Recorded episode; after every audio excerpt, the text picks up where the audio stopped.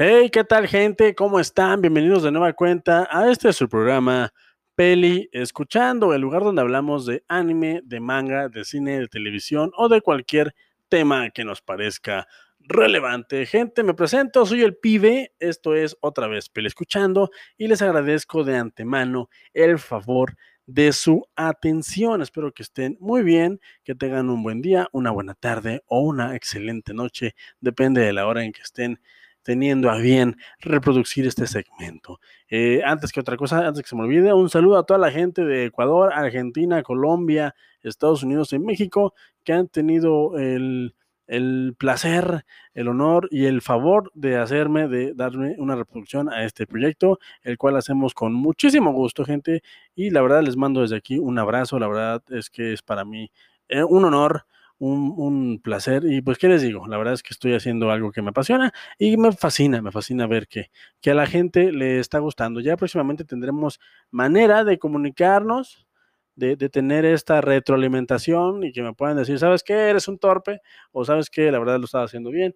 Eh, ya en un futuro no muy lejano, no se desesperen, pero por ahora mantengamos esto en, en el apartado del misterio.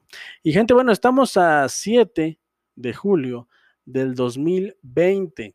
Y bueno, el cine, el cine en general, todos los que eh, somos adeptos o que tenemos cinefilia, estamos de luto. La verdad es que estamos de luto. El día de ayer falleció en Roma a los 91 años el señor, el don, el señor Don Ennio Morricone. Célebre, compositor italiano, autor de bandas sonoras de películas mundialmente conocidas y ganador de dos Óscares. Falleció ayer en Roma. Al parecer por ahí, bueno, obviamente pues ya tenía su edad, tenía 91 añitos eh, o añotes, y el señor todavía estaba trabajando, de hecho, todavía tiene por ahí en, la página de IMDB, eh, que siempre les he recomendado cuando quieren saber sobre algún actor o algún tema de créditos de alguna película. Y MDB, una gran página, eh, todavía tiene por ahí que trabajó hasta este año, 2020, o sea, todavía estaba chambeando cuando tuvo un accidente, un accidente y se, se fracturó, se fracturó el fémur y pues nada, eh, se le complicó y pues supongo que una cosa llevó a la otra y pues bueno, ya está ya está allá arriba, eh, en donde en el plano espiritual que sea de su agrado, ya está allá en, otra dimensión, junto con su amigo de la infancia, compañero de escuela, Sergio Leone, eh, que desde el 89 pasará también a mejor vida y a descansar de este plano, de este plano espiritual.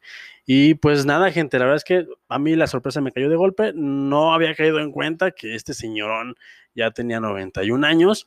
Y pues bueno, un minuto de silencio para este señor.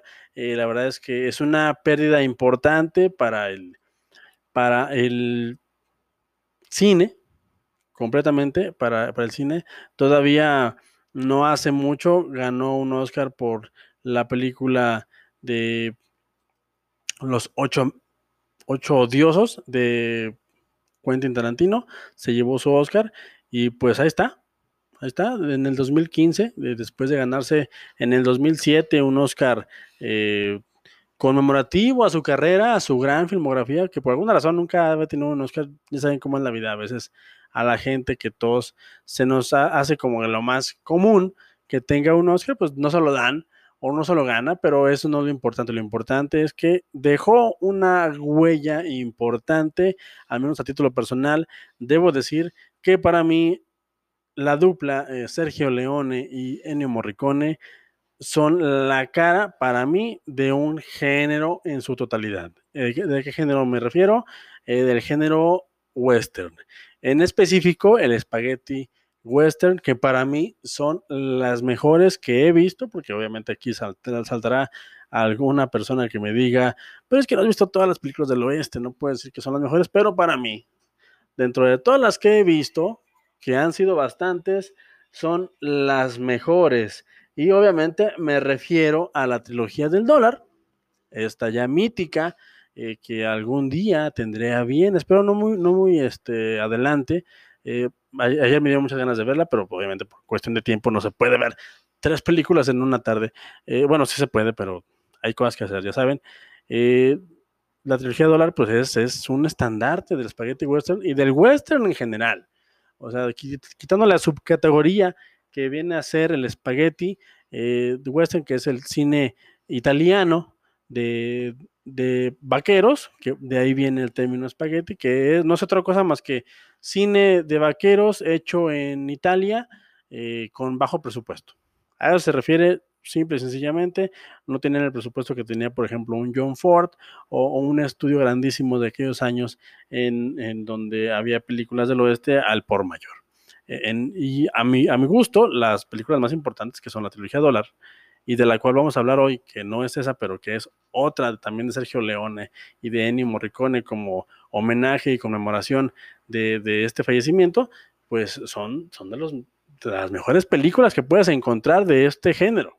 El género de, vaqueros, del género western es, es, increíble, es vastísimo, eh, se sigue reinventando, hasta la fecha siguen haciendo películas de, de, vaqueros, porque es un género que si bien ya pasó su, su boom, su, su, punto álgido, eh, sigue habiendo interesantísimas películas eh, en, en, el cine. Todavía el fin de semana tenía yo pensado hablar de Temple de Acero, que es una grandísima película basada en un gran libro como les he dicho, bueno, la vida es así y a veces pues no, no salen las cosas como, como uno quiere que salgan y salen a lo mejor hasta mejor. ¿Ok? Y bueno, el día de hoy, por lo mismo, por lo que les acabo de comentar, debido al fallecimiento de este gran hombre y de que ya se juntó con su compadre Sergio Leone en otro plano espiritual, pues yo tranquilamente, con mucho gusto y con mucho gusto eh, y con pretexto de, eh, voy a hablar de a título personal, mi película favorita del oeste. Así es, ya lo dije, es la verdad, mi película favorita del oeste. ¿Cuál es? Se preguntarán, pero señor pibe, Dino nos está matando la, la curiosidad. Pues no es otra más que hasta que llegó su hora. Once Upon a Time in the West una grandísima película de 1968 que para mí es el estandarte o el punto más alto de cualquier de este género, perdón, de este género que son las películas de vaqueros o las películas de western. Para mí, para el señor Pibe, para el tío Pibe, para Escuchando Productions es la crema, señores, la crema, la cereza en el pastel de todo un género. Es una película increíble por muchísimas cosas. Uno, está dirigida por el mítico Sergio Leone, que no es poca cosa. Eh, dato curioso, después de dirigir la trilogía Dólar, Sergio Leone, bueno, para los que no saben, la trilogía Dólar son estas películas de por un puñado de dólares, hasta la muerte tiene su precio, que es por un puñado, por un puñado de dólares más, y El bueno y el malo y el feo, que son películas icónicas eh, tanto de Sergio Leone como de Ennio Morricone. La verdad es que les digo, esta mancuerna hizo historia y, será recordada por los siglos de los siglos por ser quienes le dieran cara y música y dirección y todo ambientación a un género completo. Si a mí me lo preguntan, para mí el Spaghetti Western de Sergio Leone, junto con la música de Ennio Morricone, son el punto más alto de este género. Obviamente, a título personal. Eh, eh, espero que, lo entiendan. Para mí son las mejores.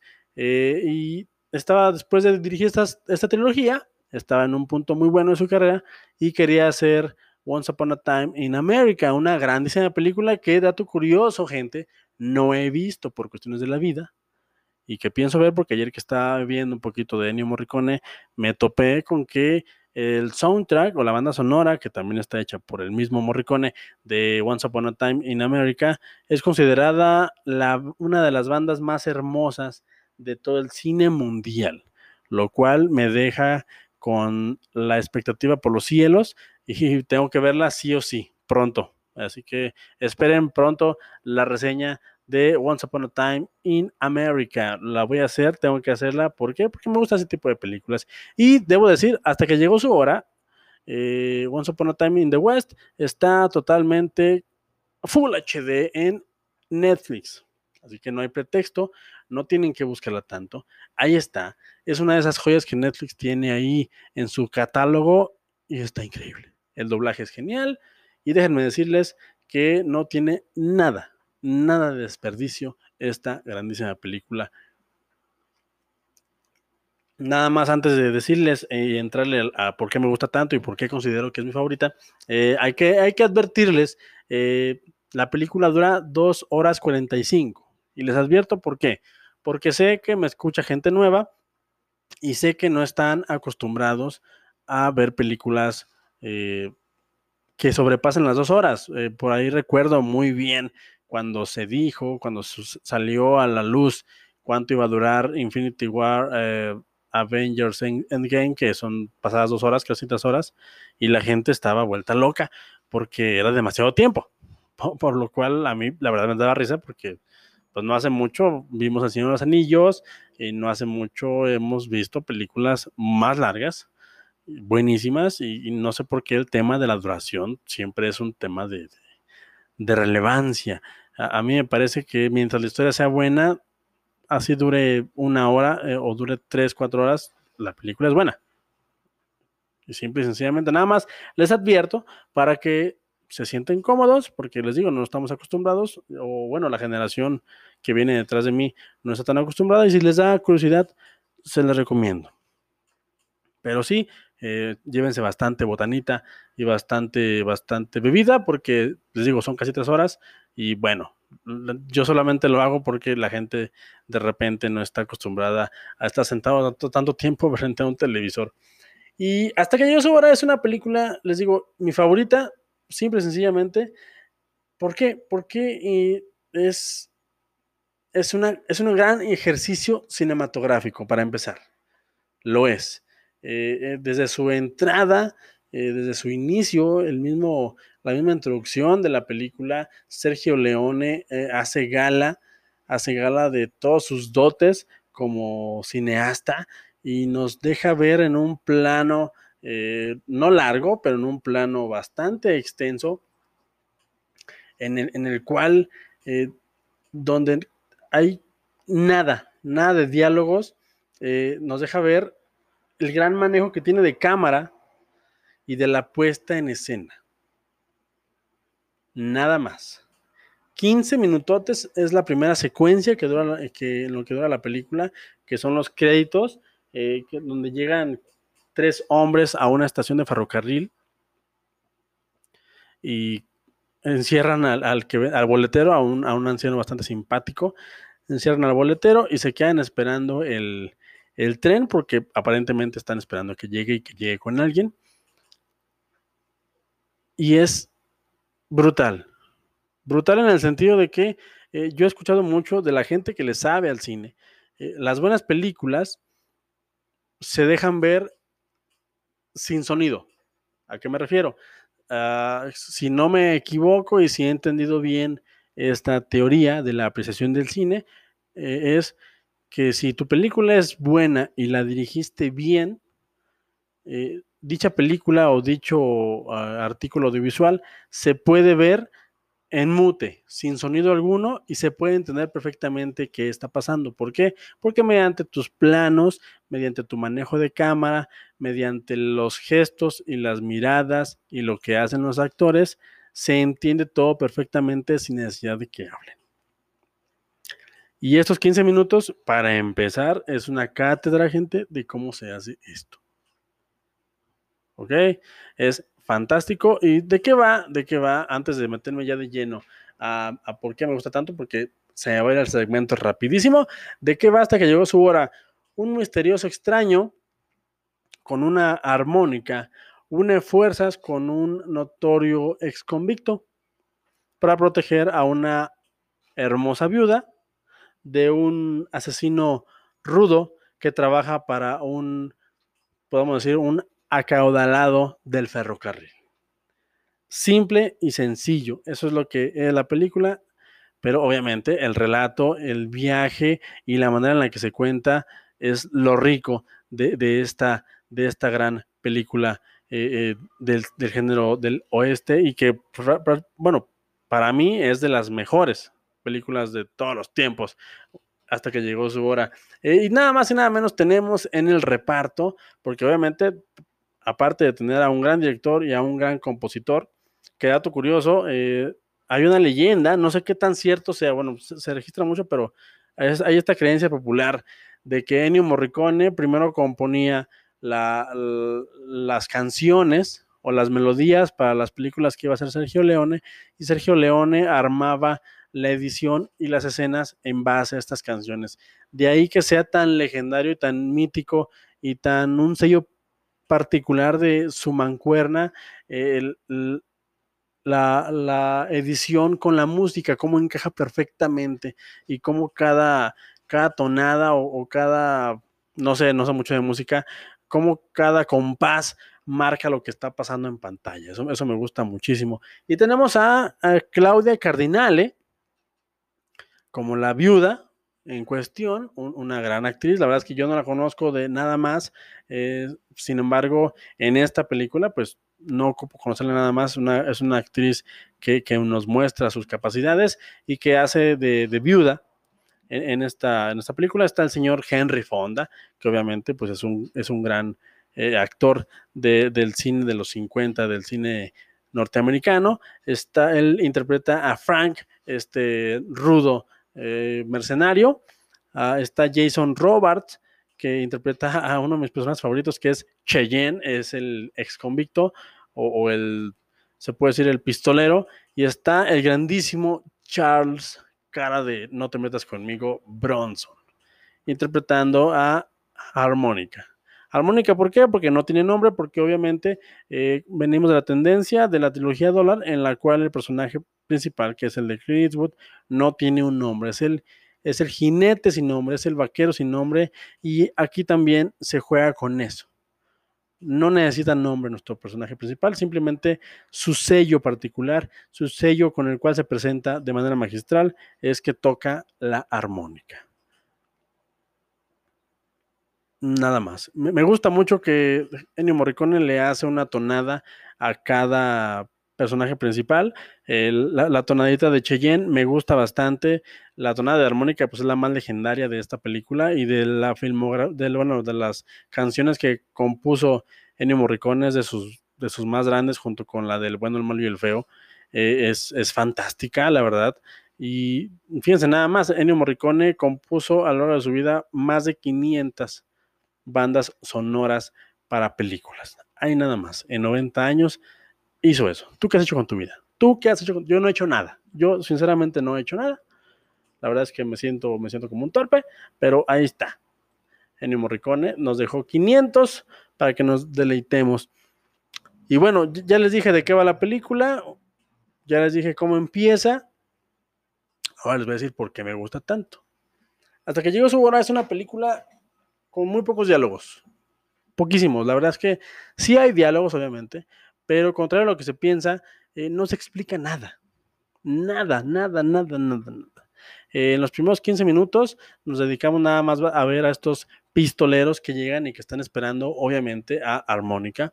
Eh, bueno, no tan obvio, pero que, es el, el, que está ahí en el póster principal. Lo están esperando. Después de su magnífica entrada, que incluso hace como dos años vi que la parodiaron en, uno de los cines, me parece que fue en Cinepolis, ahí en un anuncio de palomitas hacen la parodia. Hay este mítico diálogo en el cual él les pregunta a estos tres pistoleros, ¿me trajeron un caballo? Y ellos dicen, no, solo traemos tres, va a faltar uno. Y él les contesta con esta frialdad, les dice, ah, van a sobrar dos. ¿Por qué? Porque están a punto de tener un duelo de vaqueros, o sea, de pistoleros.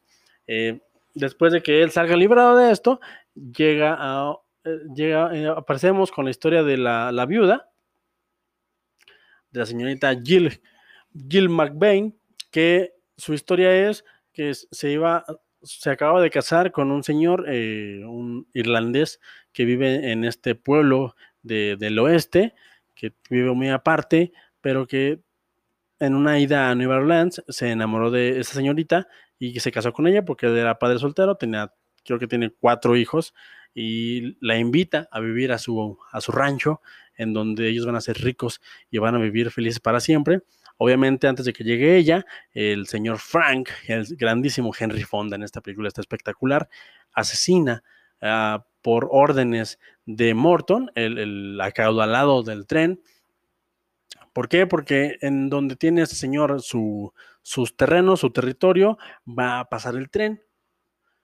Y el señor, el, el, el, sí, el esposo que murió de la señorita Jill, eh, tiene el plan de construir ahí otro pueblo, porque está muy retirado del pueblo en el cual nos, nos ocupa la película, y él se quiere hacer así rico porque tiene toda la idea de que por su casa pase, pase el tren, hacer una estación, y como él tiene un pozo de agua, ya, ya ven que en las películas del oeste pues, el agua es muy importante, como lo sabemos la gente que vivimos en provincia, eh, y de, ahí ese es todo el embrollo, que la, señorita se metió sin querer en un asunto de, ricos, en un asunto donde el dinero y donde, intereses monetarios se meten y sin tentarse el corazón, pues simple y sencillamente quitan a la gente que tienen que quitar de enfrente, que es la familia que iba a conocer a esa señorita, que la matan antes de que lo conozcan. Henry Fonda es el pistolero de, del acaudalado del tren y Cheyenne y Armónica, pues simple y sencillamente andaban por ahí. Y por cuestiones de la vida, porque Cheyenne no tiene ninguna motivación más que le cayó bien la viuda, porque es una viuda muy atractiva. Y Charles Bronson, el fantástico Armónica, tiene una cuenta pendiente, o al menos eso nos deja ver, con el pistolero Frank, con Henry Fonda. Y esta cuenta pendiente es lo que le da, para mí, para mi gusto, el toque más cool a la película. ¿Por qué? Porque durante todo el relato, que son, les digo, dos horas 45 minutos que no se pueden perder, no deben de parpadear, eh, sin diálogos, bueno, con diálogos precisos, con esta con estas tomas magníficas, porque aquí se ve que ya Sergio Leone ya pasó de la trilogía del dólar con poquito presupuesto a una, a una película en la cual ya le soltaron más dinero, donde vieron que sí era un cineasta que, era capaz de dirigir mucho más presupuesto y aquí todos los escenarios están fantásticos.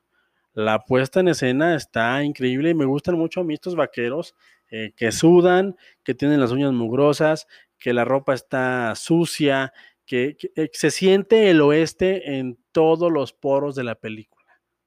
Aquí no hay vaqueros bien peinados, aquí no hay vaqueros eh, limpiecitos, que se acaban de rasurar, aquí todos tienen la barba mal cortada, aquí comen como deben de comer, como animales, aquí el polvo lo puedes oler, lo puedes sentir, eh, la gente camina y se levanta la tierra, la gente voltea y se le cae el polvo de su cabello.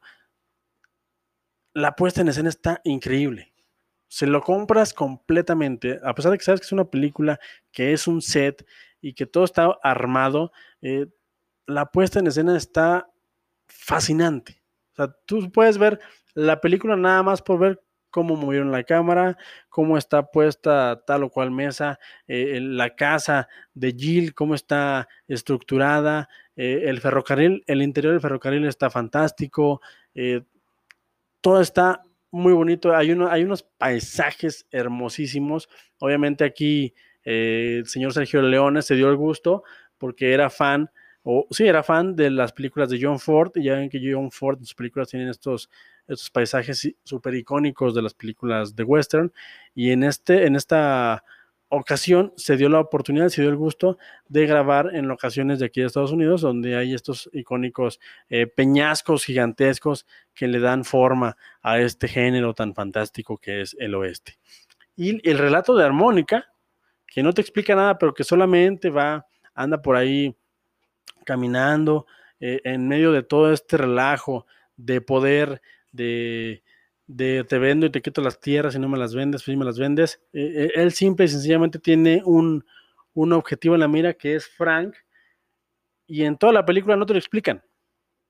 No te lo explican y al final ni siquiera te lo explican con palabras, al final te lo explican con cine como debe ser. Y es, es por lo cual a mí esta película me parece fantástica. A mí me gustan mucho las películas que, no te están explicando nada. Eh, van va la gente manejando y no falta en las películas eh, que al menos a mí no me, no me llaman tanto la atención, que entiendo que a la gente le gustan, eh, que dice un personaje, ¿no? vamos muy rápido, cuidado que nos podemos estrellar. es un diálogo válido, pero un gran cineasta como lo era Sergio Leone, no te lo explica con un diálogo, te lo explica con cine. Y eso a mí me encanta. Ya lo hacía en, en la trilogía Dólar y aquí me parece que ya estaba súper pulido. Tengo mucha, muchas ganas de ver esa, era una vez en, en América, porque les digo, dicen que es una, una de sus mejores películas, pero yo creo que hasta que llegó su hora es Sergio Leone en su máximo esplendor. Porque aquí ya tiene presupuesto, los actores hacen lo propio, eh, la puesta en escena es fantástica y el guion, señores, el guion es genial. El guion es genial. Hay un giro ahí al, final, hay un giro al final que, o sea, es, es el giro el giro. Eh, es fantástico, es fantástico. Me, quedo, me quedo eh, torpe porque el, señor, por ejemplo, en, el guion, nada más para que se den un quemón, en el guion están, están personas del calibre de Dario Argento. Si no, si no saben quién es, por ahí echen un vistazo. Dario Argento es el director de la grandísima película Suspiria una de las películas que necesitan ver, la voy a ver otra vez. Eh, hay una película que ya hicieron el remake, está buenísima, pero Suspiria es un antes y un después para el género del cine de terror. Y ahí estaba en, el, esa película el, señor Dario Argento haciendo de, escritor, lo cual es fantástico. Y pues nada, gente, la verdad es que es, un tema extensivo extensísimo, perdón, me, me, trabo bastante. Es un tema muy extenso. La verdad es que Eres una vez en el oeste o hasta que les llegó su hora. Es una grandísima película. Es una masterclass de cómo dirigir personajes, de cómo dirigir puesta en escena, de cómo hacer la conjunción de música con la edición magistral. Magistral. La verdad es que nadie, nadie eh, al menos para mí, nadie lo ha hecho hasta hoy como ellos. Nadie ha mezclado lo que estás viendo en pantalla con el sonido. Eh, Ennio Morricone y Sergio Leone eh, eh, eran, eran unos grandísimos cineastas y unos grandísimos magos alquimistas, alquimistas, simple y sencillamente. Y pues nada, gente, la verdad es que el segmento se me fue muy rápido. Eh, siento que me quedé súper corto, tal vez no les expliqué nada, tal vez no les dije nada. Simple y sencillamente quiero decirles que, pues bueno, falleció Ennio Morricone, estamos de luto. Y pues si tienen oportunidad, busquen sus películas en las que meten música y les recomiendo encarecidamente que chequen, que chequen su mancuerna con Sergio Leone. ¿Por qué? Porque Ennio Morricone es sinónimo de cine y de buen, buen cine. Así que, gente, pues nada, me despido. La verdad es que sí, siento que me quedé cortísimo, pero bueno, ahí está, con que se haya metido la duda, me doy por servido. Pues nada, gente, eh, hasta la próxima y recuerden que yo soy el pibe. Y no importa, no importa lo que yo les diga, lo que importa es que ustedes se formen su propio punto de vista. Gente, hasta la próxima. Y de veras, busquen Ennio Morricone con Sergio Leone. No se van a arrepentir. Es fantástico. Ahí está Netflix. Tío Netflix, págame, hombre. Dame una lanilla. Eh, hasta la próxima, jóvenes. Nos vemos el jueves con otra recomendación. O a ver de qué, de qué hablamos. no sé todavía. Gracias por llegar hasta acá.